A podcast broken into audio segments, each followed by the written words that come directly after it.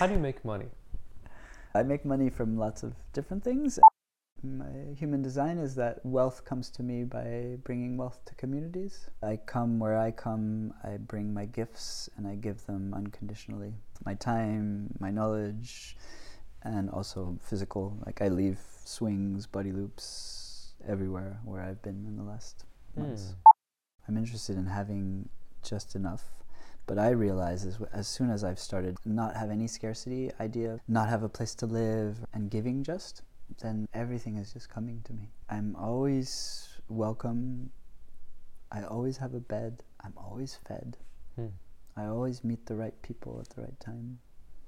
And so it's like, oh, do I really need to think about money? Visit the link in the description or go to strolling.rosano.ca to hear the full episode.